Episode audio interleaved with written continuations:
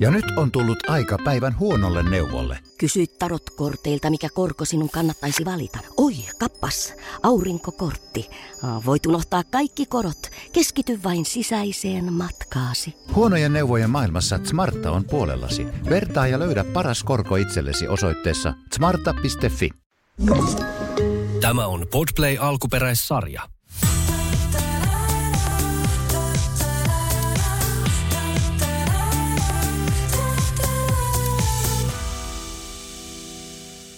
Ihanaa keskiviikkoa Pimppiheimolle. Tällä juttelee Piritta ja toisella puolella pöytää tällä kertaa Tälläkin kertaa, Rosanna.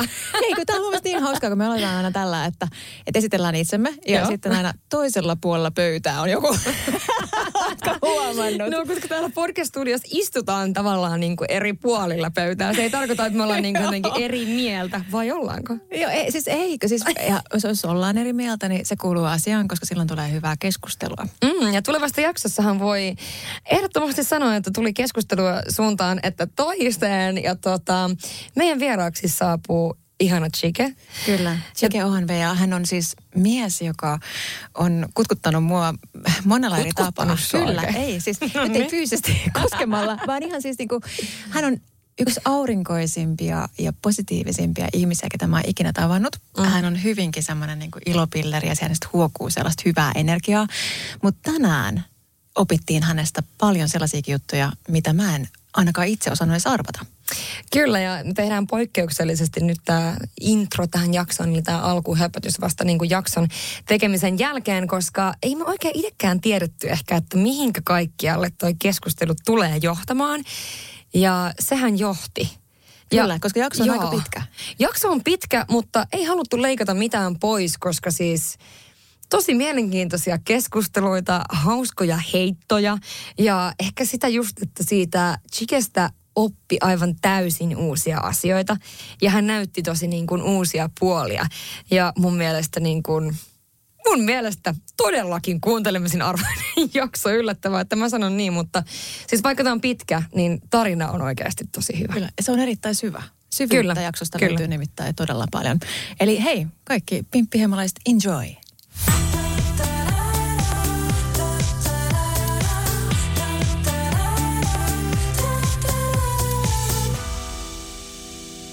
Ihanaa, kun pääsit meidän vieraaksi ja me halutaan yleensä, että kun joku vieras, niin saa itse esitellä itsensä, niin mi- miten sä esittelisit itsesi? No siis aivan ensimmäiseksi kiitos ihanat, ihanat tyttäret, että olette minut tänne kutsuneet.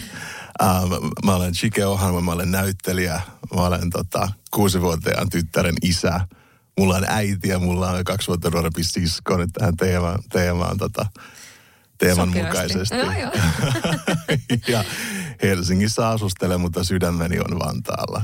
Okei, okei, okei, okei. Okay. Ihana mun mielestä, kun mainitaan toi just, missä se sydän on, kun mä aina muistan mainita se, että hei, pori, pori, pori. Ja se on jotenkin semmoinen edelleen, että 20 varmaan viisi vuotta kohta asunut sieltä pois. Ei nyt ihan niin paljon 20 vuotta. Mm. Ja edelleen mä koen olevani tosi vahvasti porilainen ja sydämeni on siellä. Joo. Mä en mm. tiedä, mitä starilaisuus on. Niin, en mä tiedä, siis, mutta musta tuntuu, että noi porilaiset, niin ne niinku kyllä jaksaa nostaa sitä, että he on porista. Niin, ja heidän ei edes tarvitse kertoa Joo. sitä, että he on porista, vaan me kyllä huomataan se niinku ihan heti.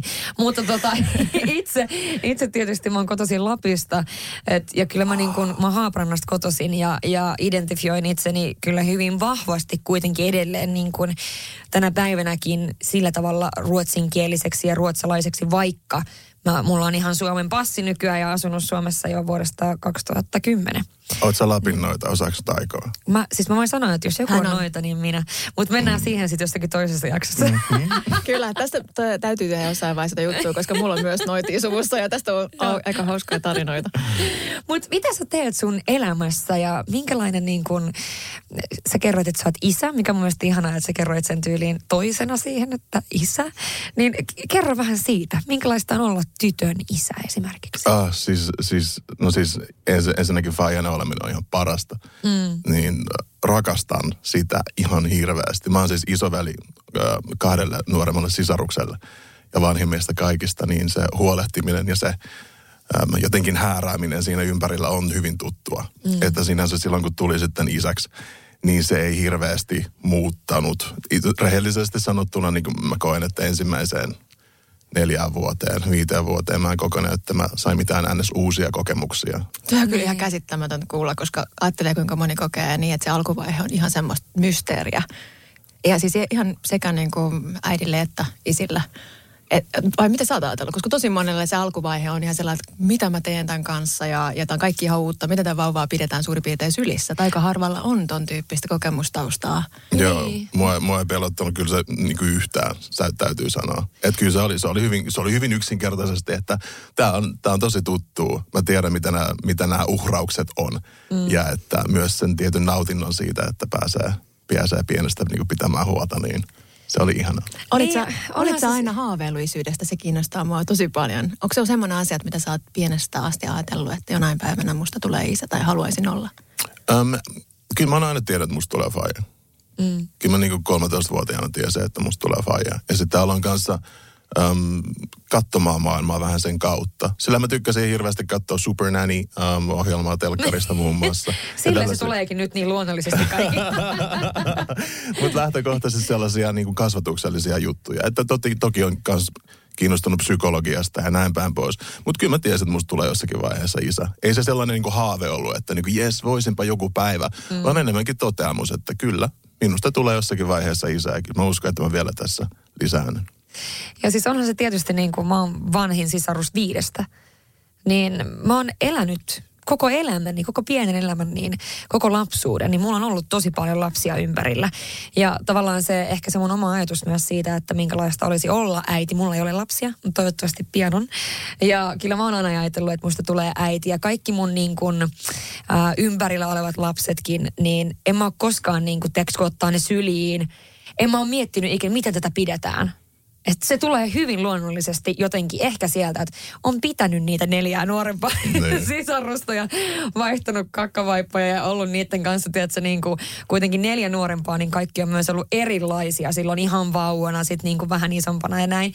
Niin kyllä mä uskon, että se on yksi niistä asioista, mikä tossakin juurtaa, että susta tuntuu tosi luonnolliselta, että sulla on sisaruksia ja sä oot se vanhin, johon aina kuitenkin vähän laitetaan sitä, että näytä nyt vähän esimerkkiä ja Joo, eikä vähän silleen niin kuin mun faija nigerialainen. Niin kyllä se on ensimmäinen poika, se kantaa vastuuta tosi paljon. Niin, aivan. Niin se on tavallaan sitten siitä, että se on sitten siitä, että jos, jos vanhempia ei ole paikalla, niin sitten se on, sitten se on meikä. Tämä on siinä mielessä kiinnostavaa kuunnella, koska mulla on niin kuin, tietysti teen äitien kanssa paljon työtä, niin e- se, toi ei ole itse asiassa ehkä niin kuin välttämättä ihan itsestäänselvyys suurimmalle osalle edes tämän, tänä päivänä enää. Toi kokemus, että on kokemusta lapsista. Ja sen Niin. takia mä sen nostinkin tuohon, että mun mielestä oli ihana kuulla teiltä molemmilta, että kuinka mahtavalla tavalla teille se oli heti luonnollista. Ja tosi monihan saattaa ihan suoraan sanoa jopa, että, että ei tykkää ensimmäistä kahdesta vuodesta just sen takia, että he haluaa sen, sen kävelevän ja puhuvan lapsen, että he ei oikein tiedä, mitä sen vauvan kanssa tehdään. Ihan siis niin kuin, ei, ei me puhu nyt pelkästään niin kuin isistä tai äideistä, siis kummasta kummasta, vaan molemmilla saattaa olla. Tämä on tosi ihana kuulla. Ja enhän mä voi herranen aika tietää, että minkälaista se sitten on. Ehkä mä oon ihan paskat housussa, enkä tiedä, miten sitä lasta pidetään, mutta ainakin mun niinku oletus ja mun ajatus on tästä asiasta tämmöinen. Mutta miten niin kuin, se mua kiinnostaa, että kun sulla on kuitenkin tyttölapsi, Joo. kuusivuotias, niin miten sä koet, minkälaista, niin kuin, minkälaista on olla nimenomaan tytön isä? Uskotko sä, että se on erilaista kuin, että jos sulle ehkä vaikka joskus tulee vielä toinen lapsi ja se on poika, niin uskotko sä, että se on erilaista, kun kuitenkin sä sanoit, että sunkin isä on kasvattanut sut tietyllä lailla, niin olisiko se niin kuin, uskotko sä, että siinä olisi eroa? Sata prossaa. Niin. Ihan suunnattoman suuri ero. Mä uskon, että se olisi tota, Mä oon tosi iloinen, että, että mun ensimmäinen lapsi oli tyttö. Mä oon myös aina tiennyt, että mun ensimmäinen lapsi on tyttö ja sitten seuraavan, seuraavan poika. Mm. Um, Oi, oi saako tuohon tarttua vähän? saa tarttua, mä puhun jo lapinoidesta sen alkuun. Hei, siis, äh, kuinka kaukaa sä muistat ton fiiliksen? Mm, varmaan 13-vuotiaasta. Joo. Mulla on tää ollut ihan samanlainen fiilis, esikoinen on poika ja siis mulla on nimi hänellä 15-vuotias Joo. Joo, mutta toi myös vaikuttaa siltä, että toi, toi on silleen, että siinä vaiheessa, kun aletaan olla niin jotenkin sukukypsiä. Mm. Mutta, mutta kyllä mulla oli aina hyvin selkeä se, että ei mulla ole kysymystäkään se, että kuka sieltä tulee ekana. Että kyllä mä sen tiesin.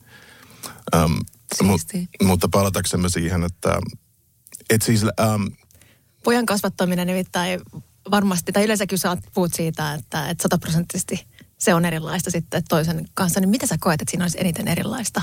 oi, tää on ihan helppoa. Siis se, että se, mä tein ihan suunnattoman, suunnattoman määrän tota itse tutkiskelua varsinkin siinä vaiheessa, kun tiesi, että nyt olisi, nyt olisi lapsi tuloa. Tässä on tämä niin kuin yhdeksän kuukautta mm. aikaa, Toimitusaika. aikaa pohdiskella, että mitäs tässä nyt oikein haluaa muksullensa antaa, mm. minkälaisen ihmisen ja isän tästä nyt oikein haluaa muksullensa antaa. Niin mulla oli, mulla oli tosi paljon sitä, että hyvä, no niin, mulla on toi trauma, mulla on tollainen käyttäytymismalli. Mulla on tietty juttu, että mun pitää nyt sel, sel, niin selvittää tässä turbovauhdilla. Niistä mä menin selvittämään niitä tosi paljon ja menin myös sitten ihan tuonne Amazonin sademetsiin asti tota, ayahuasca-seremoniaan sitten siellä ennen, ennen muksuni, muksuni syntymää niin, niin kohtaamaan itseäni. Ja tulin toiselle miehen sieltä, takaisin. Mulla oli, että hei, mulla on mun tietyt traumat, jotka niin, jokainen, jokainen vanhempi lapselle saa antaa. Mutta mä olin, että jos yritetään silleen, että mä annan perinnöksi lapselle, niin kesämökin. Etkä sitä trauma. Koiko muuten, että tuli niinku sukupolvien takaa jopa ne traumat? Vai? Oi kyllä, Joo, oi kyllä. Näin. Mutta se on toisen, se on toisen podcastin. Silloin puhutaan, silloin puhutaan muista jutuista, mutta kyllä. Niin mä halusin puhdistaa vähän sitä, sitä mm. pöytää siitä, siitä jotenkin um, baggageista, siitä kantamuksesta, mitä, mitä tota kannettiin. Niin, niin ehdottomasti. Mulla oli myös helpompi suhtautua um, lapseeni lapsena – kun se ei ollut poika, joka silloin ollut enemmän, enemmänkin niin kuin edustus itsestä. Vaan että siinä, missä niin kuin, niin kuin pojasta polvi paranee, niin tässä oli silleen, että mun oli helppo suhtautua lapseen lapsena, koska se oli tyttö eikä se edustanut niin kuin minua suoraan. Se on tosi mielenkiintoista, että sä oot ajatellut noin, tai ajattelet noin. Tosi mielenkiintoista. Niin, mä sanotaan näin, että mä tiedän, että mä oon parempi faija pojalle nytten, kun mä oon päässyt äm, olemaan jotenkin hellempi sille tyttärelle, kuin mitä mä olisin vaikka jotenkin nuorelle itselleni tyyppisesti. Että siihen mm. saattaa projisoida tosi paljon vaan omia jotenkin haluja, tarpeita, äm, mieltymyksiä tai sitten niinku niitä niinku epäonnistumisia myös. Ja unohtaa sitten se, että tässä on nyt kysymyksessä kuitenkin uusi lapsi, tuoda tällainen henkilö, joka ei suoraan ole kopio sinusta. Ja tämä on niin, toi on niin, toi siis on mä oon niin. joutunut käymään tuon keskustelun just lastani isän kanssa just siinä, että kun hän, mä aloin jossain vaiheessa näkemään, että hän näkee pojassaan itsensä ja sitten se saattoi ihan sanoa sen just ääneen, me ollaan puhuttu tästä niin kuin moneen kertaan, niin äh, että hei, että et, et, Lukas sitä tätä tota, se on ihan samanlainen kuin hän. Sitten me olin ihan ra, melkein ravistamaan sitä, että tiedätkö, kun se ei ole yhtään niin kuin sinä. Mutta tämä on se, mitä me tehdään usein, että siihen samansukupuoliseen lapseen, niin jotenkin heijastetaan paljon sitä omaa kasvuprosessia, omia muistoja ja omia niin kuin menneitä kokemuksia. Ja just ja sit nähdään just... vaan korostetusti ne. Niin, ehkä just niitä asioita, mitä itse ei ehkä päässyt sitten tekemään, niin ehkä niistä yritetään saada se oma lapsi sitten tekemään niitä. Että kyllähän noita nyt on nähnyt niin kuin näkee joka paikassa, kun meet johonkin junnu jalkapallopeliin, niin siellä on kuule laidalla semmoinen joku faija, joka ei ihan itse onnistunut siinä, siinä jutussa, mitä olisi ehkä halunnut tehdä, niin se sitten kuule ihan täysiä yrittää, että se lapsi, ja se lapsi ei välttämättä ole itse edes niin kiinnostunut. Mutta just toi mun mielestä hienosti sanottu, että sä kuitenkin halusit niin kuin mieluummin antaa sen kesämökin sille lapselle niin kuin perintönä. Kaikki haluaa tehdä sen mieluummin niin, se, että osaako se on eri asia. Erikseen, niin. mutta kyllä. Mutta sä kuitenkin mietit siinä vaiheessa, kun sä tiesit, että susta tulee isä, että mitkä on ne asiat, mitä sä haluut tavallaan antaa eteenpäin sille sun lapselle. Niin toikin on tosi mielenkiintoinen fakta, koska tota, tietysti varmasti siinä vaiheessa, kun se on se yhdeksän kuukautta, niin oikeasti pikku ressikin, että koko elämä muuttuu ja kaikkea näin. Mutta mä mietin myös sitä, että tossahan on niin kuin, mieshän voi tehdä noin, lähteä Amazonin jonnekin sademme se ayahuasca-konsertti. Mutta sitten taas ehkä niinku se nainen, joka kantaa sitä lasta, niin sille ihan ehkä niinku yhtä helppoa olisi tehdä tuollaista. No ei sitä tarvitse, kun, sul, niin kun sun sisällä on sielu. Niin. Sillä se matka on hyvin erilainen. se, se kosketus siihen muksuun on, kun sä tunnet, että se on sun sisällä. Kuinka paljon sä muuten ihan konkreettisesti niin kuin just juttelit vauvan kanssa jo kohtuaikana ja niin kuin, millainen kontakti sulla oli siihen, häneen silloin?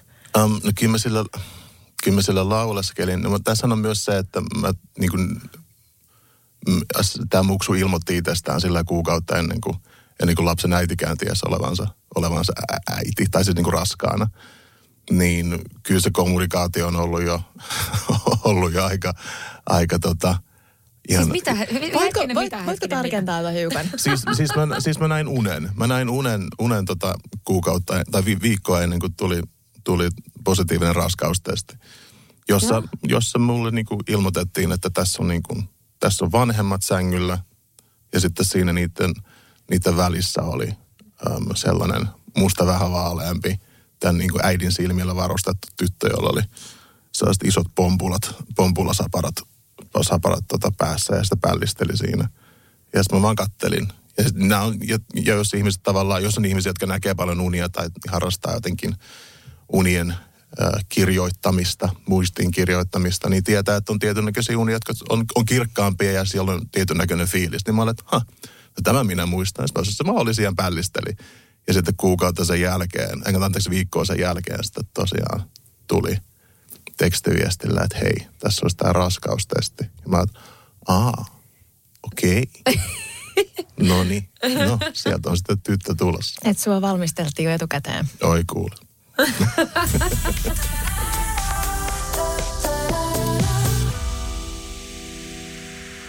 Ja nyt on tullut aika päivän huonolle neuvolle. Kysy tarotkorteilta, mikä korko sinun kannattaisi valita. Oi, kappas, aurinkokortti. Voit unohtaa kaikki korot. Keskity vain sisäiseen matkaasi. Huonojen neuvojen maailmassa Smarta on puolellasi. Vertaa ja löydä paras korko itsellesi osoitteessa smarta.fi. Tiedäthän sen tunteen, kun luottokorttimaksuja, osamaksueriä ja pieniä lainoja on kerääntynyt eri paikoista. Kysy tarjousta lainojen yhdistämiseksi Resurssbankista. Yksi laina on helpompi hallita ja taloutesi pysyy paremmin tasapainossa. Yhdistä lainasi ja nauti talouden tasapainosta. Resurssbank.fi Tervetuloa Pimppiheimoon. Ja siis yhdeksän kuukautta, se on pitkä ja lyhyt aika tulla vanhemmaksi, mutta se on ehdottomasti tarpeeksi. Mm. No eiköhän siinä muutenkin sit luonto on hoitanut sen niin, että siinä on se yhdeksän kuukautta aikaa odottaa sitä lasta. Että ehtii ehkä vähän valmistautua ja kyllähän siis monelle ihmiselle se voi olla ihan siis jäätävä shokki, että susta tulee vanhempi nimenomaan ehkä ton takia, mitä että kun peilaa itseensä paljon siihen, että onko sitten tarpeeksi ehjä tullakseen vanhemmaksi. Ja just tämä, että ei halua ehkä viedä niitä omia traumaja, niin toihan on niin kuin... Mutta toi niin. on mun mielestä ehkä poikkeuksellista kypsyyttä myöskin. Niin kuin ne, ensinnäkin toi, että sä ajattelit jo sitä, että haluat siirtää omia traumeja. Sitä aika, aika harva tulee vanhemmaksi niin, että ikinä miettii traumeensa siirtämistä yhtään millään tavalla. Että et kyllähän täytyy nyt siitä aika paljon sulle niin kuin heti sanoa ihan ääneen toi, että on ihan mielettömän upea kuulla ja sun tytär jonain päivänä tulee olemaan erittäin kiitollinen siitä. Mm. Että tota, kyllähän näitä traumat aika helposti siirretään aina ihan mm. näppärästi sille seuraavalle sukupolvelle. Joo, kyllä mä parhaani yritin. Olen kuitenkin huomannut, että, sillä, että vaikka mä paljon otin, niin kyllä se silti on jotain jäljellä. Joo, mut, eihän, mut, eikä me päästä koskaan niistä kaikista, sehän on ihan fakta. Ja sehän siinä onkin tavallaan, äh, perfektionisti minussa haluaisi tavallaan, että asiat menisivät juuri niin. Yep. Jos mä harjoittelin jotain tarpeeksi, joo, niin musta tulee niinku sen, sen mestari, sillä näin. Mutta, mutta ihmisyys eikä kenenkään vanhemmat on, niin ottaa toimit tavallaan noin. Mutta, mutta kyllä, kyllä se, se on, se on hyvä, että sit niitä asioita miettii ja että mitä haluaa. Ja myös se, että, ja sitten varsinkin kun tosi monesti on ihmisiä, jolloin sitten, jos on ollut jotain raffimpia perhetaustaa tai jotain vastaavaa, niin on, että minä teen toisin kuin äitini tai isäni ja kuvittelee, että sillä tavalla sä päästä jotenkin siitä äidin tai isän traumasta eroon. Mm. No mutta se ei pidä paikkaansa, mm. koska niin kauan kuin sulla on siinä yhtälössä mukana jompikumpi niistä vanhemmista, sä edelleenkin reagoit siihen äm, traumaan vanhempiesi kautta. Eli yksi asia, mitä mä, ja, sit, ja varsinkin siinä vaiheessa, sit, kun tulee muksu, niin ne asiat, ne äidin niin kuin heristävät sormet tai sille jotkut niin kuin fajan, ei edes sille sanat, mitä se on sanonut, vaan tavat, millä se on ajatellut, mm. puskee sulle, koska se on luontaa. Kyllä, ja no, aika paljon siis täytyy muistaa, että nuo ongelmathan on se, että me ei pystytä millään tiedostamaan edes kaikkea, mitä me kannetaan mukanamme. Ja toi on vasta se ensimmäinen, että ensin täytyy tiedostaa jotain, ja sitten sä pystyt työstämään sitä ja toivoa, että jossain matkan varrella sä pääset siitä eroon. Mutta mut, mut tästä, tulee, tästä tulee nimenomaan se, mitä mä ite, mitä mä itse duunasin sit siinä vaiheessa, kun väistämättä tulee. Että kun nyt olen samassa asemassa kuin omat vanhempani.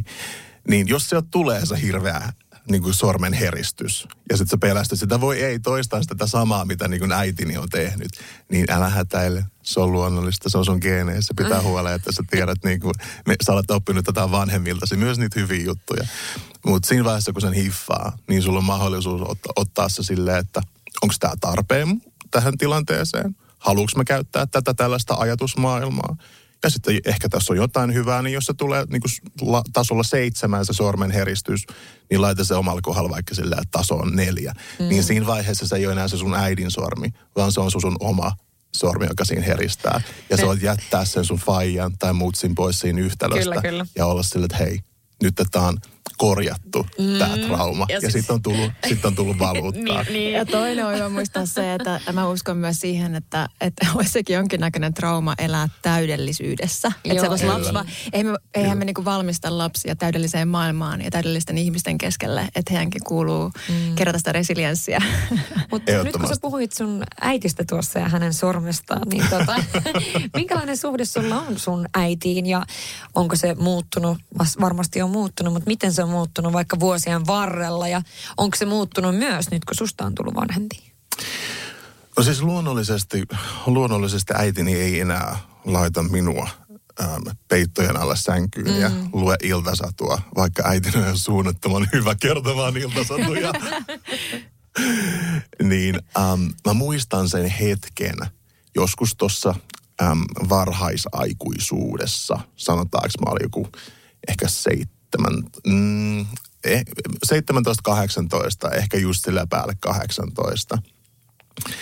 Ja sitten mä annoin äidille lahjaksi sellaisen, äm, onkohan se muki vai se oli ehkä joku kynttilän tällainen, sanotaan, että se oli, se oli muki, jossa luki sille tyyli ystävä tai jotain vastaavaa. Se oli johonkin äit, tota, mahdollisesti äitienpäivä tai synttärilahjaksi. Joku tosi hieno lahja, mitä, mitä nuoret ihmiset antavat vanhemmilleen. Um, Mutta äiti oli vähän jotenkin loukkaantunut siitä, että, että mikä tämä keissi oikein on, että mä oon sun mutsi. Mutta se oli sellaisen aikakauden jälkeen, meillä oli ollut joku riitaisa kausi siinä takana. Ja sitten me yritettiin löytää toisiamme uudestaan. Ja meillä oli tosi hienoja keskusteluja tavallaan. Mä olin aikuisempi ja samalla tavalla olin jo lähtenyt tänne pesästä, pesästä pois. Niin se oli sitten merkki siitä, että itse asiassa me ollaan nyt tässä niin kuin uudessa vaiheessa löydetty toisemme uudella tavalla. Ja olin siinä vaiheessa jo tullut siihen lopputulokseen, että äitini on, ei ainoastaan äiti, mutta myös ihminen, mm. jolla on omat tarpeensa. Joka on iso ja, oivallus. Niin, kyllä. Niin tavallaan tämän, tämän ihmisyyden kautta, niin sitten löysin itselläni uudenlaisen ystävän myös äidistäni. Niin sellainen, nytten tähän Mi- Millainen tota, poika sä oot ollut sun äidille? Me oltiin lapsena, siis me oltiin, kun mä olin pieni, me oltiin tosi läheisiä varsinkin, no siis tätä, tätä äiti sanoo. Mä luotan kyllä. Mä oon ollut pieni auri, aurinkosilmäinen lapsi ja sitten ollut tosi, tosi niin kuin äidissä, äidissä kiinni. Ja meillä on ollut tosi, tosi hauskaa siis yhdessä ollaan Meistä on kauniita kuvia jossain auringon kukkapellolla. Ja... Ei te ollut siis tosi tiiviisti heti silloin. Koska toi on hauska tällainen pojan äitinä. Niin mä, mä oon aina naurannut sille stereotyypialle, että, että niin kuin, kun miettii aina anoppi, jonain päivänä tulen olemaan mm. jonkun anoppi ehkä. Niin, niin kyllä mä oon paljon miettinyt sitä, että kyllä mä joudun ehkä sitä napanuoraa venyttämään hänen kohdallaan ihan eri tavalla kuin tyttöjen. Että se on ihan siis niin kuin hassua ja mä oon aina pitänyt sitä ihan läppänä ja sketsinä. Mutta se on niin kuin se meemi, se joulumeemi, että parhaat jouluvalot on kun anopin tota, auton takavalot lähtee Joo, et, et, kun siis, tää on just mulla, niin mun haaveeni on jonain päivänä, että mä en olisi ihan hirveä anoppi. Että niinku, ei asta rimaa kauhean korkealle, mutta silleen, että et ihan oikeasti se on semmoinen, mitä joudun työstämään. Koska siis se on ollut, kun se, se poitsu on edelleen niinku koomista kyllä, että kun se, se tota, ja se osaa käyttää sitä hyödykseen, että kun se huutaa sieltä ihan vierestä, että saan kaitilasin vettä, Joo. niin sitten joudun ihan oikeasti käymään keskustelua itseni kanssa, että nyt et hae sitä lasia vettä, että se osaa ihan itsekin hakea sen. Mutta siis toihan on ihan mahtavaa, että se sanot on, koska siis toihan on ihan mielenkiintoista, että, että siis äh, niin kuin ollut erilaisia miesystäviä elämän varrella ja siis tota, osa niistä anopeista, niin niissähän ei ole mitään vikaa siinä itse anopissa. Nämä on ihana ihminen, mutta sen pojan kanssa yhdistetty, niin kun se melkein syöttää sitä poikaa, tiedätkö niin kuin höösää ja hääsää ja tiedätkö niin kuin ihan semmoista älytöntä, niin se on se, että sä et halua nähdä sitä sun omaa kumppania, siinä, että on aikuinen mies, seksikästä. syötetään. Että siinä onopissa itsessään ei välttämättä ole mitään vikaa. Että se on niin kuin hyvä pointti. Että se, se täytyy tunnistaa. Yhdistettynä, Joo. niin Piritta, muistat tämä sitten joskus jatkossa. Joo, ei, ei kyllä mä siis, mä oon työstänyt tätä monta vuotta, hän täyttää 16. Ja kyllä mä siis jo siinä kymmenen vuoden kohdalla niin joutun alkaa tekemään itseni kanssa. Hän joutuu itse tekemään leipänsä ja muut vasta. Että kyllä mä koen myös vastuullisuutta sen suhteen, että mä en aio lähettää poikaani maailmalle niin, että hän ei osaa pestä pyykkiänsä ja hoitaa omia asioitaan ja olla, olla niin kuin ihan täysin itsenäinen mies mies. Että et kyllä mä osaan poistua. Joo, mutta mut tästä, mut tästä tulee tavallaan toi niinku äitien ja isien ähm, roolit myös, myös ihan eri tavalla. Koska sille muksut, muksut kuitenkin on hirveän vahvasti kiinni äidissään silloin, kun, silloin, kun ne on tosi pieniä. Niin mun, mä muistan, mun terapeutti sanoi jossakin vaiheessa sellaisen, sellaisen niin kuin läpän, läpän siitä silleen, että, että äidin tarkoitus on suojella lasta maailmalta ja isän tarkoitus on suojella lasta äidiltään.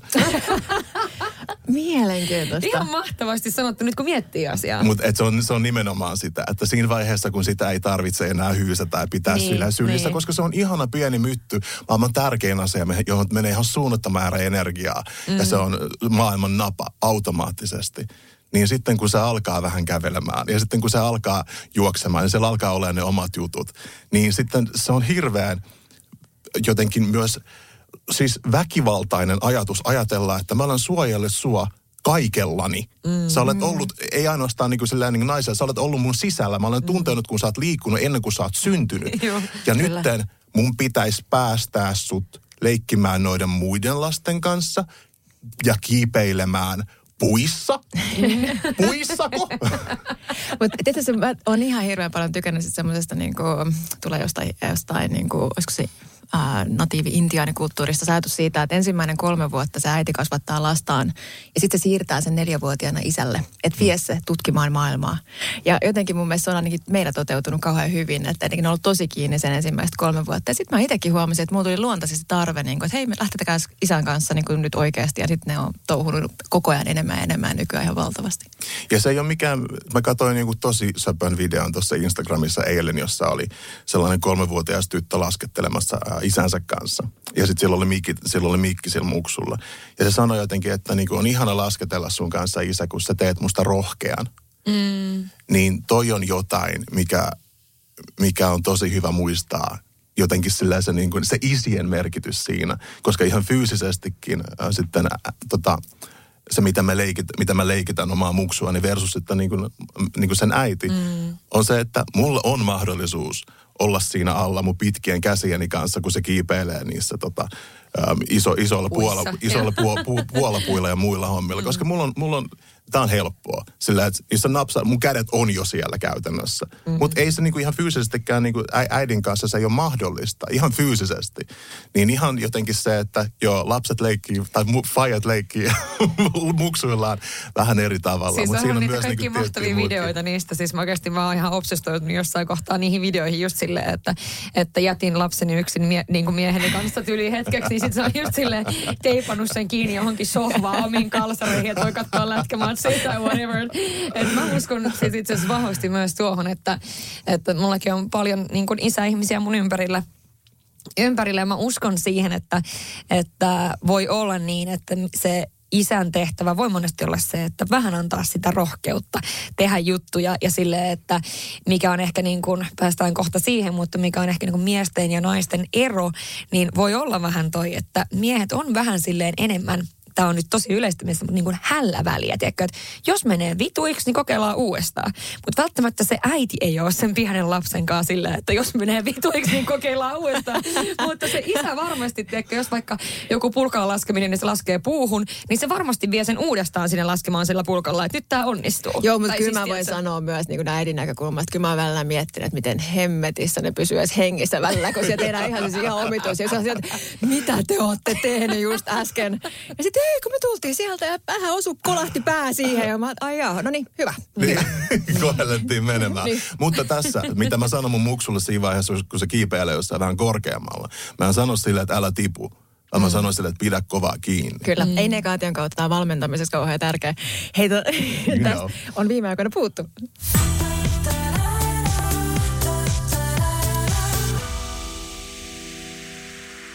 Tietysti meitä kiinnostaa myös tosi paljon se, että mitä sä oot oppinut niin kuin ihan fyysisesti sekä itsestäsi että niin kuin kumppaneiden kautta. Ehkä myöskin sitten niin kuin naisen kehosta. Et lähdetäänkö aluksi siitä, että mitä sä oot oppinut itsestäsi kehollisesti tässä matkan varrella? Mä oon oppinut itsestäni, onpas kiehtova kysymys. Sä voit itse asiassa avata sen aika monellakin eri tavalla. Joo.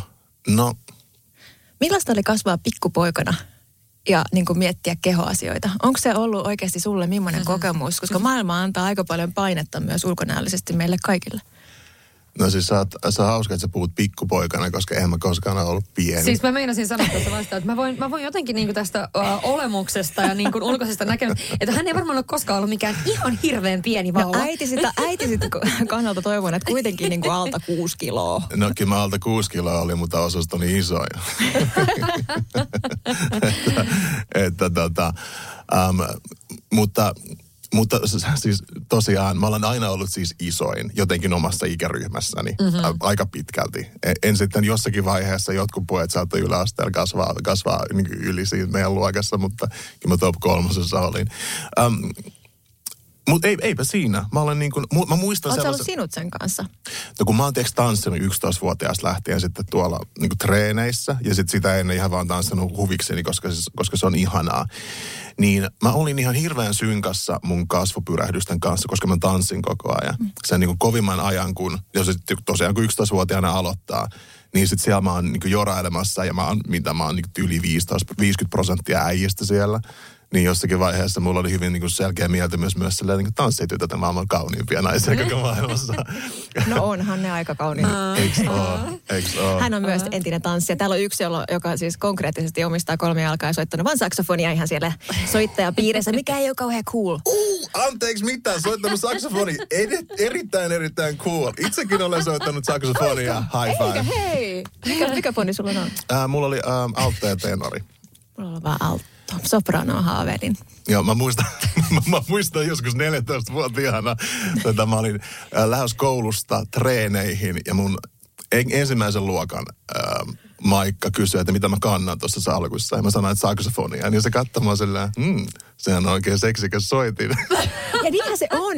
Niinhän se on. No, siis tiedätkö, sä oot saanut sen paremman puolen. Kato, mä olin silti myös se, se anomalia, joka saat kuvitella, että Porissa, kun kaikki soittaa tietysti jatsia, Joo. niin mä olin mun soitonopettajan ainoa, joka halusi soittaa saksofonilla klassista. Niin hän joutui tilaamaan mulle erikseen aina nuotit. Siis apua, mä oon aina miettinyt niitä lapsia, että kun näkee, kun ne vetelee tuolla just joku saksofoni, vitsi kantaa semmoista jotakin laukkua, kapsekkia mukana, missä joku soitin, niin mä oon aina miettinyt, että voi eikö ton vanhemmat on pakottanut. Joo, kiitti vaan. Joo, sitten mä soitin myös marssirumpuun. Oi, Joo, hauskaa. englantilaista mars, marssirumpua ei ollut. No niin. Joo, ei mennä tähän. Palataan takaisin. Mä oon ehdottomasti silleen, niin oh yeah, Mut niin. mutta hei, palataan siihen tanssiin. Se on ihanaa.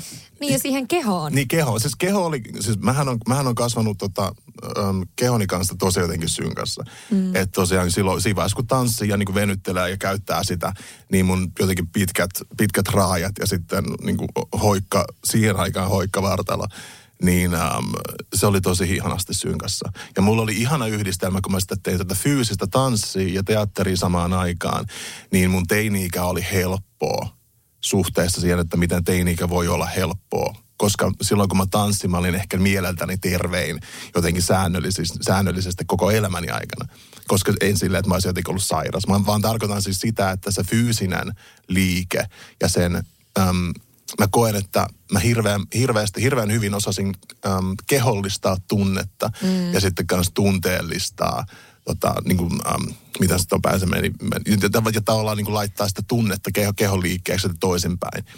Koska mä tein mun teatteria ja tanssia samaan aikaan, niin mulla oli tietyn näköinen aika hyvä psykofyysinen hallinta ja ymmärrys siitä, että jos mä kävelen jollakin tietyllä tavalla, niin ehkä mun pitää jotain tiettyjä asioita niin kuin miettiä, että mikäs mua nyt jotenkin vituttaa tyyppisesti.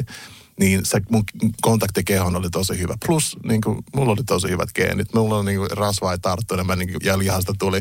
Mulla on, joskus, mulla on ihan, ihan älytön playboy-kuva itsestäni jostakin 17-vuotiaan sillä ilman paitaa. Halutaan kuvia, kiitos. Mutta tiedätkö, olin just kysymässä sitä, että ilmeisesti sovit myös hirveän hyvin silloin siihen tanssijan ulkonäölliseen muottiin. Koska Helposti. kyllähän se vaikuttaa myös tosi paljon, että jos ne genit ei olisi ollut sit sellaiset. Miten sä, miten sä koet ne paineet siinä niin kuin ympärillä tytöillä? Öm, Näkyykö se teatterimaailmassa ja tanssimaailmassa sulle? ei, en mä myöskään ajattele niitä asioita niin kuin samalla tavalla. Jos mä oon itse siellä, niin mä käytännössä keskityn, me ollaan kaikki nuoria silloin, mä keskityn itseeni siinä, mm. että miten mä tavallaan teen nämä tanssihommat ja sitten, että kaikki nuo epävarmuudet tulee sitten siinä vaiheessa, jos mä seurustelen jonkun kanssa. Niin silloin tulee sitten vastaan ne niin kuin toisen tavallaan, äm, mulle tosi ihmeellisetkin jotenkin, että musta on ihan älytöntä, että jos ihminen, jo- joka on mulle ihan suunnattoman kaunis, ja mä näen sen mahdollisesti jotenkin vaaleanpunaista lasienkin läpi, niin musta on ihmeellistä, että miten sä et näe itseäsi yhtä kauniina kuin mitä mä näen. Ähm, tietenkin näitä ihmisiä on, koska me ollaan niin kuin, meillä kaikilla on omamme, mutta mä huomasin, että että kyllä, kyllä se ehkä syy, minkä takia mä niin nautin niin hirveästi, on muun muassa oulunaisten naisten seurasta, vähän vanhempien naisten seurasta ja sitten myös niin varattujen naisten kanssa vähintään tanssimisesta tai keskustelemisesta, oli se, että kaikkia näitä äm, ihmisryhmiä yhdisti tietyn näköinen varmuus itsensä mm. kanssa. Ja se on, se on jotain, mikä, mikä tuntuu musta myös hirveän turvalliselta itselle. Se antaa myös mulle sitten sen fiiliksen siitä, että okei, että jos mä oon varma joistakin omista asioista, niin, niin sä et koe sitä uhkana, että voi ei, kauheeta. Ja sitten mun, anteeksi, Eikö siis monesti varmaan myös se, että sitten jos sillä toisella henkilöllä on ollutkin joskus nuoruudessa niin tosi paljon niitä epävarmuuksia, niin on vähän tullut itsellekin semmoinen olo, että mäkin on tosiaan silloin tanssinut ja kehon hallinta on ollut hyvää ja mä oon myöskin mahtunut hyvin, tai siis ollut siinä muotissa, mitä tanssijoiden NS piti olla heittomerkeissä. Mutta just se, että jos sillä toisella sitten henkilöllä oli se kaveri tai sitten joku ää, kumppaniahokas, niin oli paljon jotain epävarmuuksia, niin saattoi olla itsekin silleen, että apua pitääköhän, miksi mulle ei jo alkaa niin kuin miettimään itseensäkin jotenkin niin kuin tosi paljon kriittisemmin, koska ajattelee sen toisen kautta sitä. Että vaikka itse oli tosi niin kuin hyvä itsetunto ja itseluottamus ja niin kuin ei ajatellut negatiivisesti vaikka omasta kehosta, niin tuommoisessa se saattoi tehdä just sen, että hei vitsi, to, toinen ajattelee noin, että sillä on tämmöinen vaikka jalat tai hampaat tai whatever. Onkohan mullakin? Siis sellaisia asioita, mitä ei ikinä funtsinutkaan. Joudutko koskaan boostaamaan kenenkään niin kumppanis e, e, jotenkin sitä itsetuntoa, se ul- ulkonäöllistä? Että tai oletko kokenut koskaan siitä vastuuta? Oma vastuuta kokenut. Niin kuin sanottu, niin kuin isoveli on ottanut vastuuta. Mm. ja, ja niin kuin paikoissa, jotka kuuluu siihen ja paikoissa, jotka ei kuulu. Mutta mm. oppia eikä kaikki. Mutta mut kyllä, kyllä. Ei ainoastaan vastuuta, vaan myös sitä henkisestä hyvinvoinnista. Ottanut tosi paljon koppia sille, että mun pitää olla tässä pitämässä susta huolta. Ja sitten se on hirveän, se on niin kuin mun prokkis saada sut voimaan paremmin. Niin kyllä sitten oli mä jossakin vaiheessa otin, niin sain, sain vastaan hirveästi niin mimme, jolla oli, jolla oli niin isäongelmia, daddy issues, hyvin selkeä. Eli sä vedit heitä puoleesi? Ehdottomasti. Miksi sä vedit heitä puoleesi? No varmaan toi, kun hän oli niin, siis tämähän on helppo vastaus. Se, se, se, se, se, hän on niin huolehtivainen. Ei, kun mä olin just, että onko hän miettinyt, onko, me, onko hän, puhutaan hänestä tuota sivusta, hei, sori olet paikalla. Niin lähinnä se, että mun mielestä on tosi kiinnostavaa, että huomasitko sä itse sen jossain kohtaa, että sä vedät heitä puoleesi? Oi, ehdottomasti. Ja kyllä siinä on oma nautintonsa kanssa, kun pääsee tekemään sitä, mikä on, mistä saa kiitosta um, mistä, mistä jotenkin on hyvä. Niin sä oot tottunut jo, Kyllä, mihin on mm, tottunut. Mm. Mutta se ei, se ei, sit jossakin vaiheessa oli silleen, että en mä jaksa, tiedätkö, korjata. Ja vaikka siinä tulee niin joku tällainen doka, dopamiinikoukku, että onpa siistiä, että mä osaan tämän ja mua, mä oon jotenkin tosi kiitetty tästä ja mulla on tietyn näköinen rooli tässä. Sä tarpeellinen. Kyllä, mä olen mm. tarpeellinen. Sitä täytyy muistaa, että niin miehillä on suunnaton tarve olla tarpeellinen. Niin naisillakin.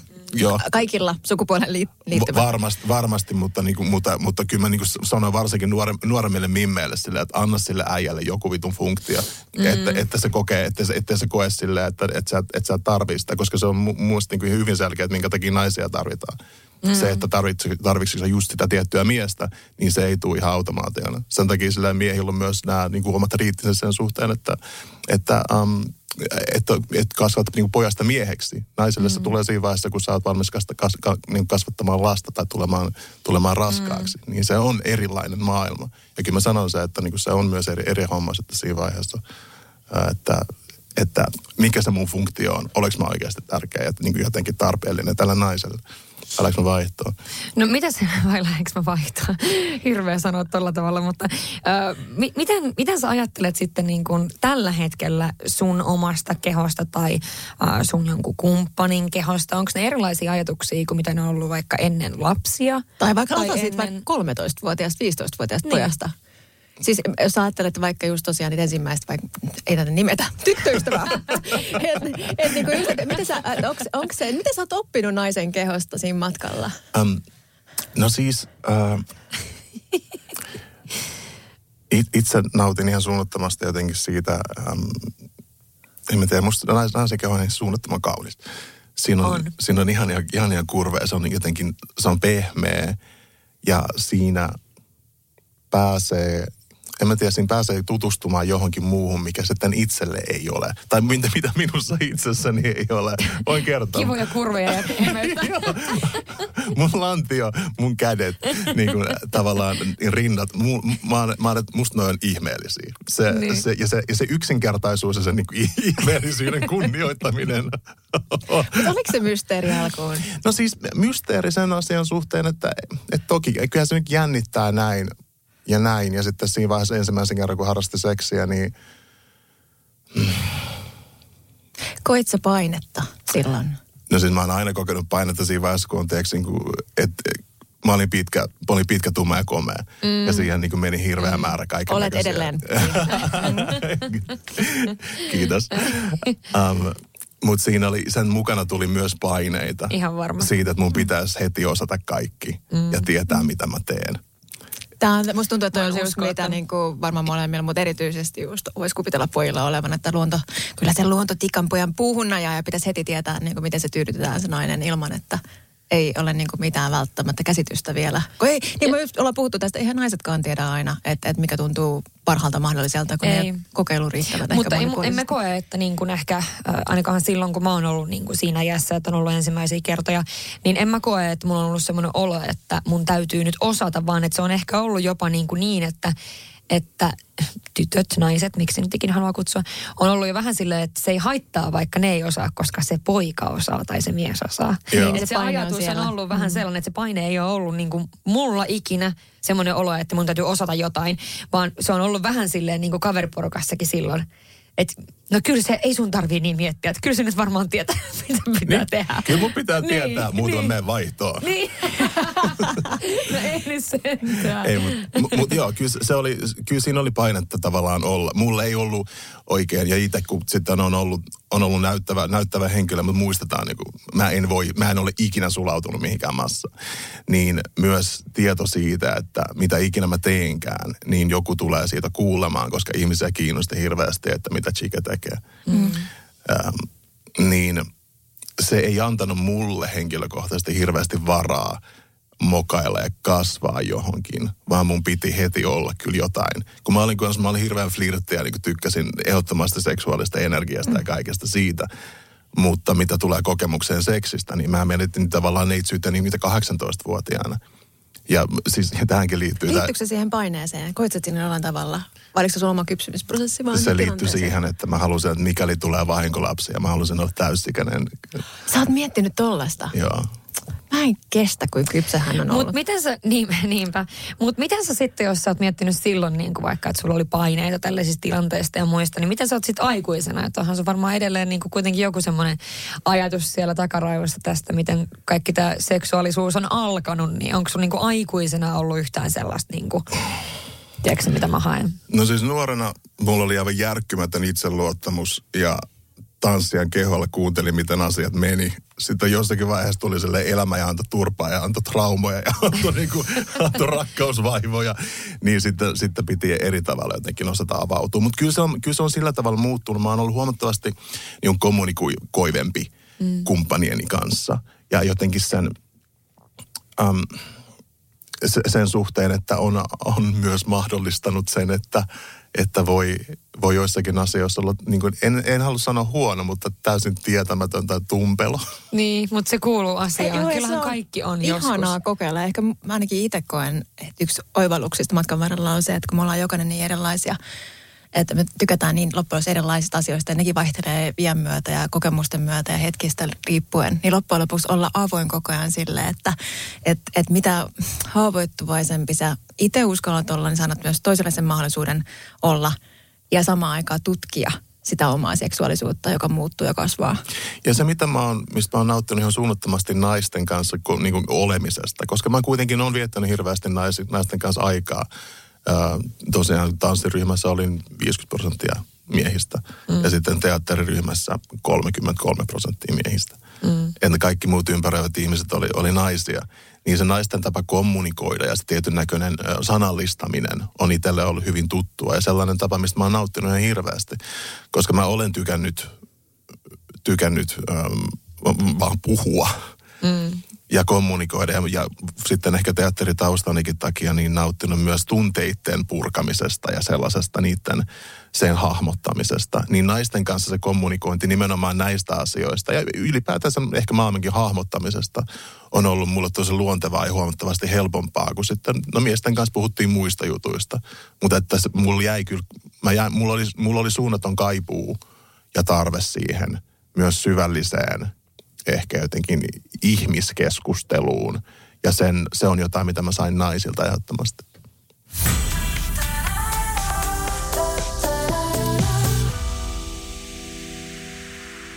Ja nyt on tullut aika päivän huonolle neuvolle. Kysy tarotkorteilta, mikä korko sinun kannattaisi valita. Oi, kappas, aurinkokortti. Voit unohtaa kaikki korot. Keskity vain sisäiseen matkaasi. Huonojen neuvojen maailmassa Smarta on puolellasi. Vertaa ja löydä paras korko itsellesi osoitteessa smarta.fi. Kaipaako keittiösi remonttia tai pitäisikö auto vaihtaa? Me Resurssbankissa autamme sinua, kun tarvitset rahoitusta. Nyt jo yli 6 miljoonaa pohjoismaista resursasiakasta luottaa meihin. Resurssbank.fi Tervetuloa Pimppiheimoon. No tässä nyt juteltiin tosiaan vähän naisista ja naisten pehmeästä kehosta, niin onko sulla tosiaan ollut jotain semmoista niinku tiettyä naistyyppiä? Oi kuule. Onko Muuta, muuta kuin se, että ne on isäongelmaisia. Sanos muuta. Ja sille luen kiitos, mä en enää kerää niitä niin ympärilläni. Miksi en kerää niitä ympärilläni? Koska olen itse kasvanut jo niin kuin niiden yli. Kyllä. Näin se menee. Joo, Niin. et kyllä ne oli. It was, no, anyways, um, Ulkonäöllisesti, onko se semmoinen, että sulla, jos katsoo niinku kuvia, niin saat joku katsoo ulkopuolelta, no niin, nämä on kaikki ihan samannäköisiä. Oi kuule. Mulla oli sellainen, mulla oli ihana kausi tuossa ennen kuin mä täytin 20, jossa mun ihanen nainen oli ehdottomasti sellainen niin tummahiuksinen. Äm, silloin, oli, siis siis oli tan, silloin oli tanssijan pakarat ja, tota, ja jotenkin vahvaa luustoa kasvoissa, sellaiset niin maskuliiniset tavallaan, koska se edusti mulle sellaista, että niin kuin, edusti mulle niin kuin voimaa. Mm-hmm. Niin mä olen sellainen niin kuin vahva, tummatukkainen mimmi, joka, joka silleen voi tuoda tähän maailmaan mulle niin kuin hirveän määrän lapsia.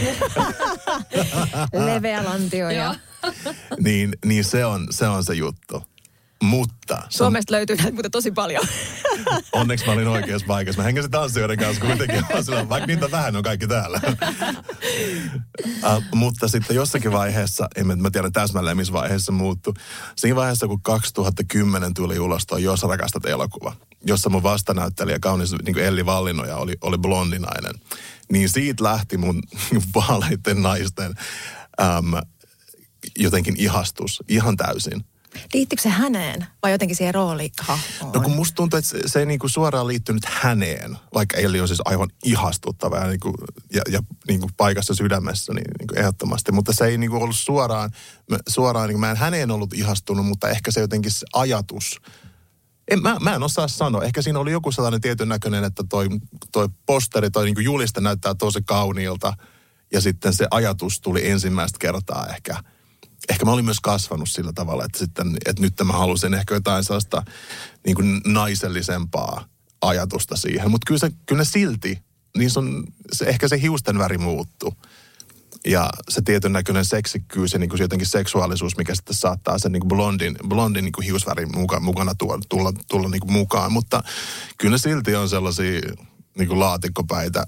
Niillä on va- vahvat, vahvat, vahvat leukaluut sitä, ja, ja, tota, niin kuin, ja iso, iso lantio. Niin siinä on se, että se on, Tällä hetkellä muutama tuo miettii, että kiitos.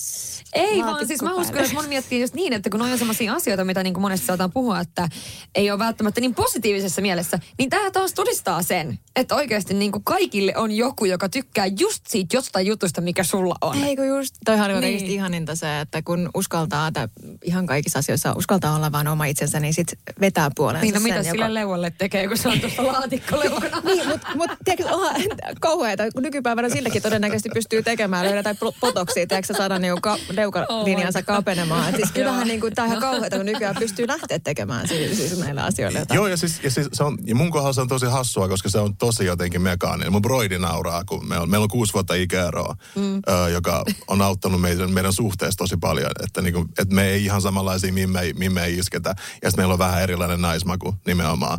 Niin, Joka on varmaan ihan hyvä. se on, se on. Helpottaa. Koska me ollaan kumpikin silleen, se on vähän alle 100 kiloa, mä oon niin vähän yli 100 kiloa. Sitten tuli iso paini. Mutta se on, mu- mulla se on tosi jotenkin yksinkertainen ja mekaaninen. Mun broide nauraa silleen, hei kato, tässä on sun tyyppinen nainen. Niin onkin, kato sen leukaperää. Mutta miten sitten, niin jos pitäisi sanoa jotain sellaisia niin kuin, muita tekijöitä, mitkä on sulle niin kuin, ehdottomia turn onneja ihmisessä tai naisessa? Mä tykkään bossleideistä. Mä tykkään siitä, että, että sulla on sun, joku niin kuin sun oma juttu, mitä sä duunaat. Um, koska se tuo, mikä tahansa jotenkin intohimo tai kunnianhimo, se on tosi seksikästä. Mun ei tarvitse välttämättä tietää siitä mitään. Mutta kunhan sulla on joku, joka tuottaa sulle sellaista innostusta, niin se on ihan suunnattoman kuumaa. Mm. Ja sitten, jos sä oot myös tosi osaava jossakin osa-alueessa, sitten jos sä oot joku niin kuin alan ammattilainen, niin mä oon, että joo, todellakin, anna mennä.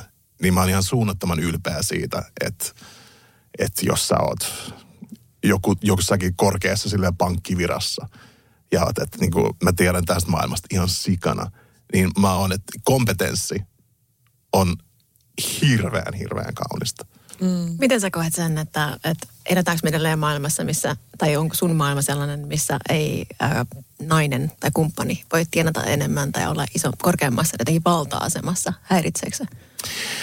No, minua henkilökohtaisesti, niin kun siihen on helppo sanoa, että ei, se ei häiritse, tienaa vaan. Että mä, et se ehkä menee enemmän siihen jotenkin paikkaan, että, että mitä mä olen sulle, jos mä en jollakin tavalla voi antaa jotain hyötyä tai hyödykettä. Niin vaikka mulla, ei ole, vaikka mulla se niinku raha-asia ei liity, ei liity tähän, niin mulle tuo henkilökohtaisesti kuitenkin tosi isoa turvaa se, että mä olen äm, itseni kanssa tosi sujut että, että mä voin ankkuroida itseni jotenkin siihen, että hei mä oon tehnyt itteni kanssa duunia.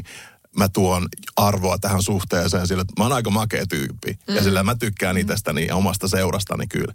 Ja että mulla on makeet jotain teatterihommia, jos mä oon niin ehdottomasti ammattilainen ja sellainen maailma, jota mä voin tarjota, mitä sitä muualta ei välttämättä saa niin se ra- tavallaan kun mä tiedän, että mulla on, mulla on paljon, paljon asioita, mitä, niin kuin, mitä rahalla ei voisi, tai mitkä, mitä ei voi tulla muuta kuin mun kautta, niin mulla on tosi vahva olo sen asian suhteen. Mutta kyllä mä, mä valehtelisin, jos mä sanoisin, että mä en tiedosta sitä, että, että, mulla on, että minullakin on joku tietyn näköinen asia, johon mun pitää ankkuroida jotenkin se oma, oma, oma tavallaan tärkeyteni tälle naiselle, jotta mulla on hyvä fiilis. Varsinkin sitten, jos on sellainen ihminen, jolla on tosi paljon niin rahaa tai statusta tai jotain vastaavaa, niin se ei tule automaationa, että mä jotenkin jättäisin sen asian ajattelematta. Mutta jos hänellä on jo kaikkea muuta ja sä voit tarjolla turvaa ja jonkun tyyppistä niin kuin, nimenomaan sitä, että mitä sä ajattelet elämästä ja ajatuksia ja vastapainoa sillä ja viihdettä ja niin kuin näin, niin eihän se sitten välttämättä se on semmoista, mitä se ei voi ostaa rahalla myöskään. Siis nä- näinhän se on. Ja, silloin se, ja se on arvokasta. ja silloin se matka täytyy tehdä nimenomaan niin kuin itseensä, että mitä kyllä. minä tuon tähän tilanteeseen. Mutta kyllä mä tiedän se, että mulla oli, mulla oli tosi jossakin vaiheessa, kun mä olin mitä, mä olin joku 22, niin mulla oli hetken aikaa seikkailua yhden 12 vuotta niin kuin vanhemman, vanhemman naisen kanssa. Ja kun mä olin sellainen köyhä, niin kuin, köyhä opiskelija, opiskelija teatterikorkeakoulusta, um, ja sitten hänellä kuitenkin oli sitten, silloin oli, sillä nimenomaan oli pankkirahaa. Tuli mieleenkin edellisestä. niin, niin, niin se oli jännä, se oli jännä se, että, että hänellä oli varaa käytännössä sponssaa meidän, meidän vaarittelut ja, ja muut olemiset, niin se jotenkin roolien vaihto siinä, että hän pitääkin minusta jotenkin huolta, eikä ole ns. herrasmiehenä tarjoamassa.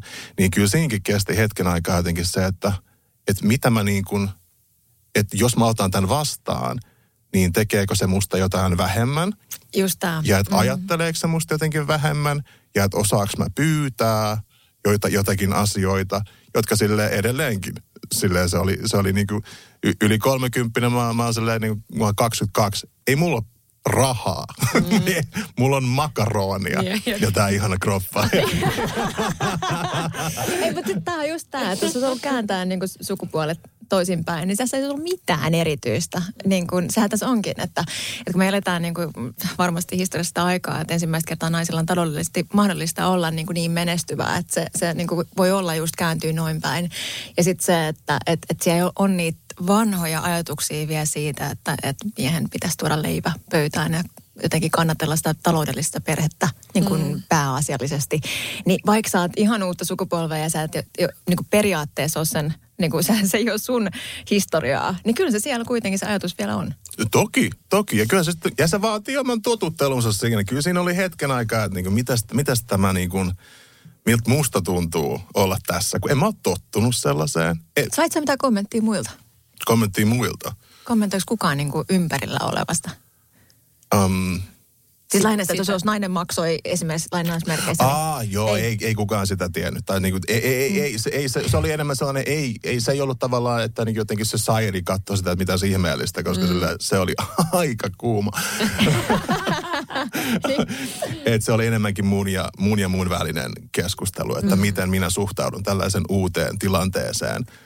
Öm, että se vaati omansa, mutta kyllä mä niin kuin sanottu, että oli muita, oli muita avuja, mitä siinä niin kuin haettiin. Ja, ja siis onhan toi oikeasti niin kuin nyt tässä keskustelussa sen huomaa, että miten tavallaan noin päin, niin tavallaan se ei ollut mikään bigi, että nainen olisi maksanut sulle jotain juttuja. Sä ajattelit, niin sä, että sä kävit sen keskustelun itsesi kanssa, mutta ulkopuolelta niin ei tullut siitä kommenttia, koska jos asia olisi ollut toisinpäin, että se olisi ollut se henkilö mies, niin varmasti olisi tullut muuten kommenttia.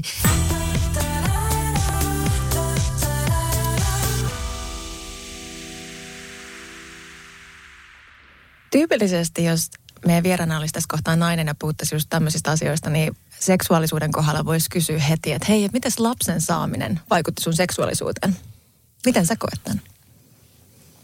Kiehtovaa. Öm, en mä hirveästi näe, että se vaikutti omalla kohdalla juurikaan. Näit sä jotenkin naisen kehon eri tavalla sen jälkeen? No joo. Joo. Um, niin. Saanko, saanko kysyä iällä? Mä heittelen sinulle kysymyksiä koko ajan. Olitko synnytyksessä? Olin. Olin kyllä.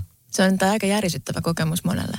Joo, se oli, tota, se oli kiehtovaa. Mulla oli vielä äm, lakatut kynnet si, siihen tota, ä, lapseni äidin niin ensimmäinen muksu oli, oli lakannut mun kynnet – ja sitten mä olin raapinut käytännössä kaikki ne, kaikki ne pois. Se oli, se oli niin kuin, se, se on, Oliko se, stressaavaa?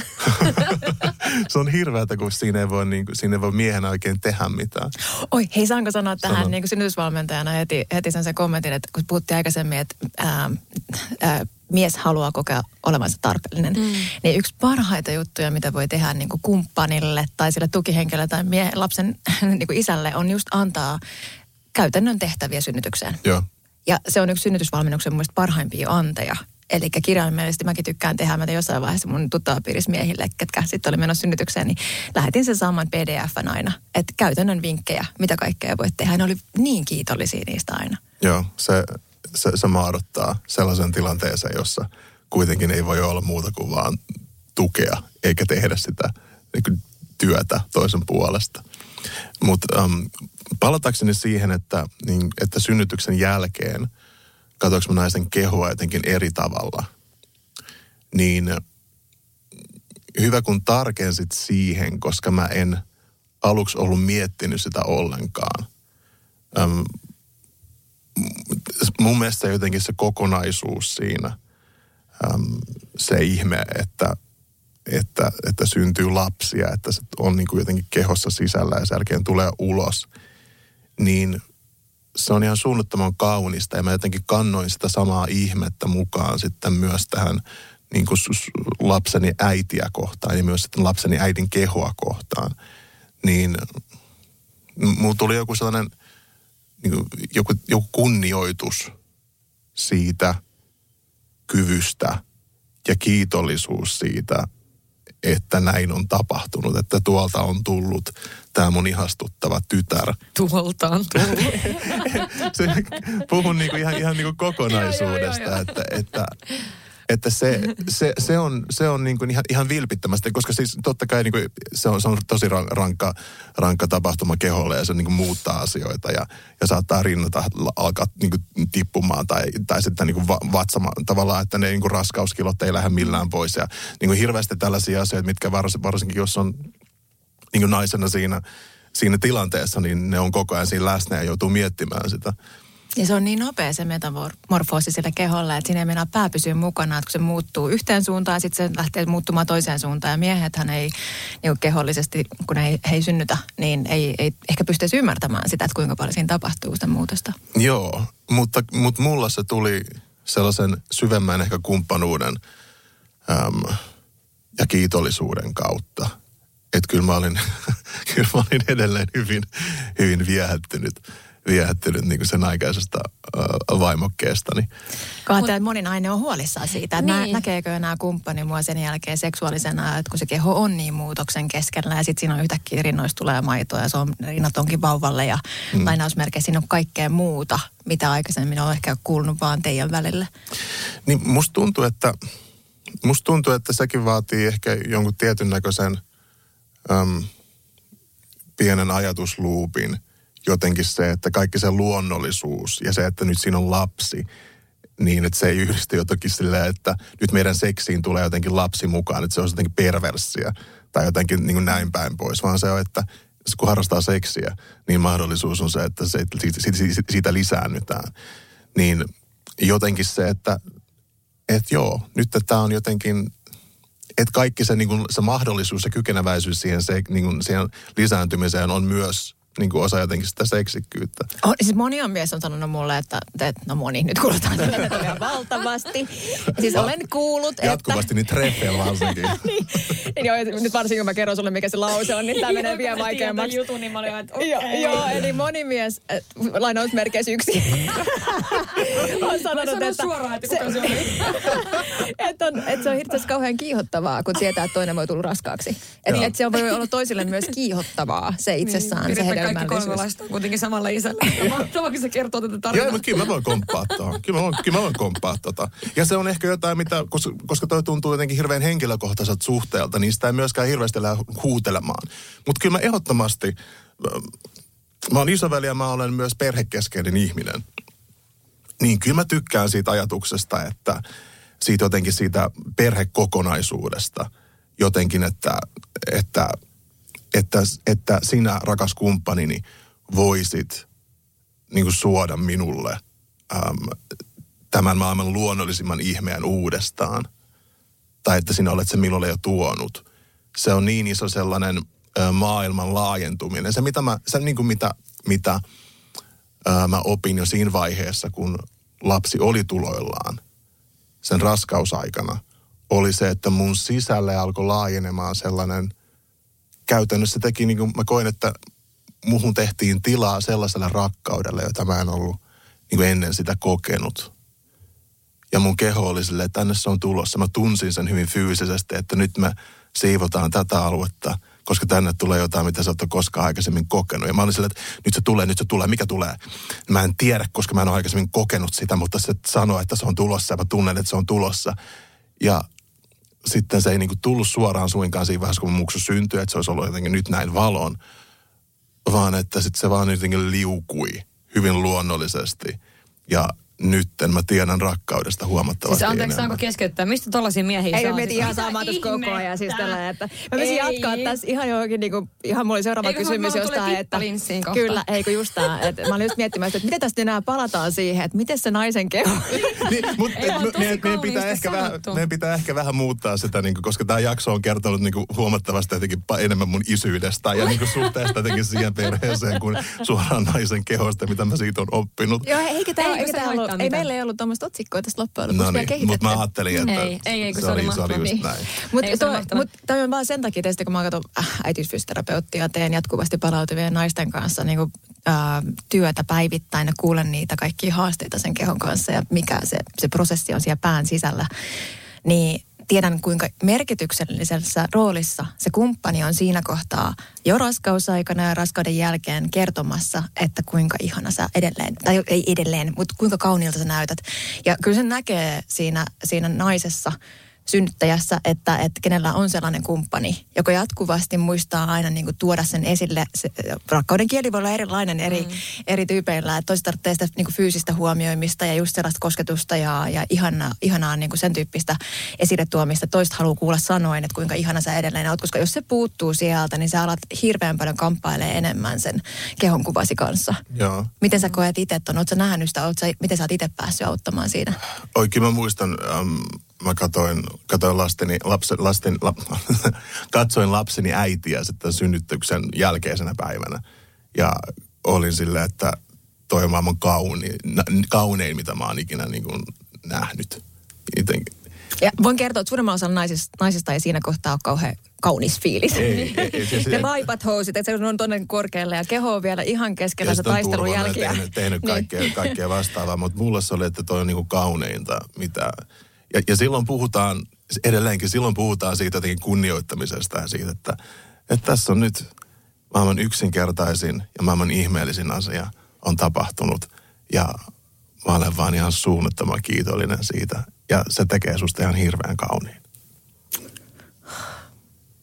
Mutta toi on, se, toi on siis, itse asiassa mä itse toivoisin tosi paljon sitä, että me päästäisiin myöskin, niin kuin, että me kuvailtaisiin synnytyksen jälkeistä aikaa enemmän sieltä niin kuin sisäpuolelta kuin noista fyysisistä ominaisuuksista, kun me eletään niin sellaisessa kulttuurissa, missä katsotaan koko ajan, miltä joku näyttää. Että nyt kun sen, sä kuvaat sen noin tai, tai, tai tulet sieltä synnytyksestä ja just mietit sitä enemmän, että sä keskityt siihen vauvaan nuskuttamaan sitä ja ei edes ehtisi miettimään siinä kohtaa toivottavasti niin hirveästi sitä kehon kautta – muuta kuin totta kai sitä, että kenenkään ei kuulu olla hirveän kipeä ja siihen kuuluu saada apua, mutta, mutta niin kuin, että, onhan se aika välillä surullista, että kuinka ulkoapäin me katsotaan monesti sitä kehoa. Joo, ei sen tarvi olla sillä. Ei sen tarvi koska, koska tosi moni asia kuitenkin käytännössä tulee aina siitä, että, miten, että mitä itsestä tuntuu ja miten jotenkin itseään kantaa.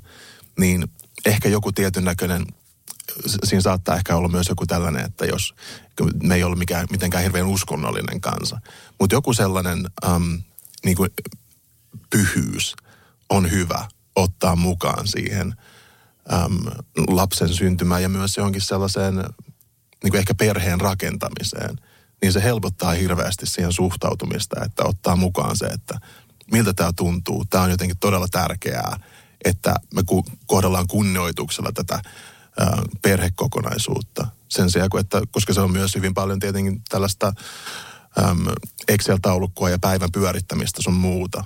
Mutta että ei missään määrin unohda sitä, kuinka tärkeää se duuni on ja kuinka tärkeää se lasten kasvattaminen niin kuin yhdessä on. Ja ennen kaikkea sitten varsinkin, varsinkin esikoisen kanssa on hirveän tärkeää muistaa se, että nyt on tullut tosi iso muutos siihen niin kuin perhedynamiikkaan tämän kumppanin kanssa – että muistaa, että myös kenen kanssa siihen pisteeseen on tultu, niin se on myös tosi tärkeää. Ja on ihanaa, jos on sitten vaikka isovanhempia tai ystäviä, jotka pystyy pari tuntia sitten siinä mahdollisesti tämän vauvan kanssa olemaan, että pääsee muistuttamaan, että kenen kanssa tähän on tultu. Mm. Mä uskon toi, siis mä oon monesti sanonut sen ihan ääneen, että ne pariskunnat, ää, tota, kenellä on itse asiassa vaikka hoitoapua isovanhempien muodossa esimerkiksi, tai yleensäkin on sukua, jotka haluaa olla läsnä siinä, niin niillä on itse asiassa jonkinlainen niin kuin vakuutus sillä suhteella. Koska jos jää hirveän yksin siihen vauva-aikaan niin, että ei koskaan pääse sieltä niin kuin kodin ulkopuolelle niin kuin olemaan vaan – niin kuin ilman sitä äityyttä ja isyyttä, niin se on tosi vaikea haaste sille parisuhteelle. Ja tähän tulee myös kulttuurikysymyksiä, että joissakin kulttuureissa niin kuin perhe on, tai se mulle esimerkiksi oli, mä ymmärsin vasta joskus 14-15-vuotiaana, että perheellä, perheellä ja suvulla oli siis ero. Mm. Että ne oli jotenkin eri sanoja, koska mulla sitten kaikki verisuku oli siis perhettä. Mm, niin tässä, että me, Suomessahan me ollaan tosi pienissä niin linnunpöntöissä ja sitten on kauheasti erilaisia sanoja, että ei toi ole mun serkku, toi on pikkuserkku. Ja mä olen, että onko sille merkitystä. Mutta joissakin kulttuureissa on, toisissa niillä ei ole ollenkaan. Onko toi sun isän puolelta? On ehdottomasti. Koska toi oli se, mitä mä opin silloin Keniassa, just että se oli mun tosi kiinnostavaa ihan semmoisesta perspektiivistä, että kun me käytiin perheessä ja kysy- kysyttiin lasten lukumäärää, tässä me ollaan puhuttu itse asiassa Rosannan kanssa mm. aikaisemmin, niin siellä saattoi, se numero vaihtuu niin kuin päivästä toiseen. Ja se liittyy vaan siihen, että ketä siellä talossa nukkui sinä yönä. Niin he kokevat, että kaikki ne lapset on heidän. Joo. Ja jotenkin se oli niin jotenkin mun mielestä ihan mieletön tapa ajatella yhteisöllisesti sitä, että kaikki kirjaimellisesti koko kylä kasvattaa. Ja, sit, ja, se, ja se on tarpeellista. Kyllä meillä on, meillä on ihana rappu, että siellä on paljon muksuja ja sitten siellä pimpotellaan ovikelloihin ja, ja haetaan toisiin leikkimään. Mutta kyllä mä ne muutkin muksut on ruokin siinä vaiheessa, mm. kun ne meillä hengailee. Että sitten jos halutaan, että siellä käytetään häikäilemättömästi hyväksi mun riisikakkujen taitoja. ja sitä, että, että jos kerrohuoneessa leikitään, niin sittenkin mä tuon sitä makkarakeittoa kaikille sinne, Niin. sinne muksuille. Ne pääsee yhdessä sitä tekemään. Mm. Niin tätä se on. on ihanaa.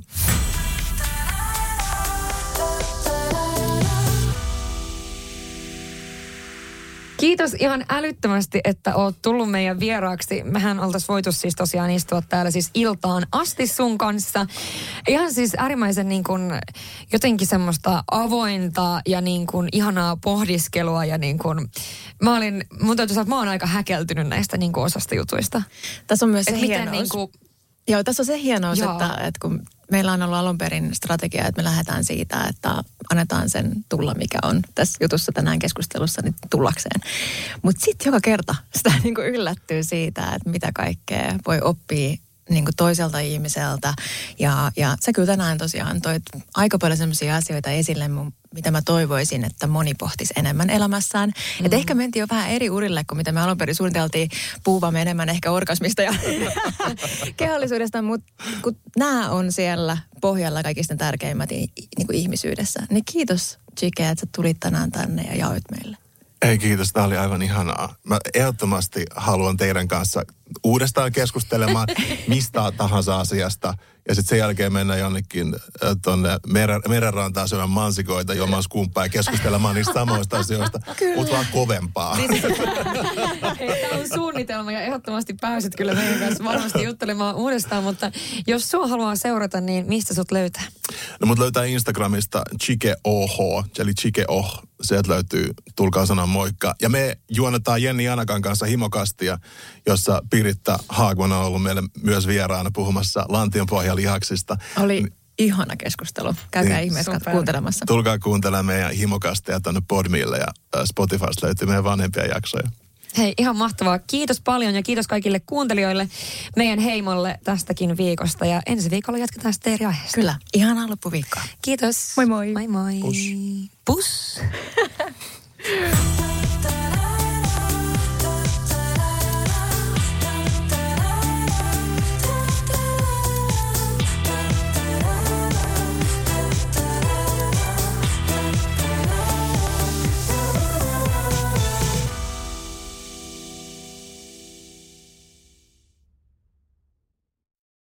Ja nyt on tullut aika päivän huonolle neuvolle. Kysy tarotkorteilta, mikä korko sinun kannattaisi valita. Oi, kappas, aurinkokortti.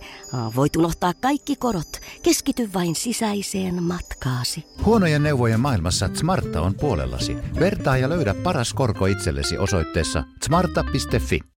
Onko sinulle kertynyt luottokorttimaksuja, osamaksueriä tai pieniä lainoja? Kysy tarjousta lainojesi yhdistämiseksi Resurssbankista. Yksi laina on helpompi hallita, etkä maksa päällekkäisiä kuluja. Resurssbank.fi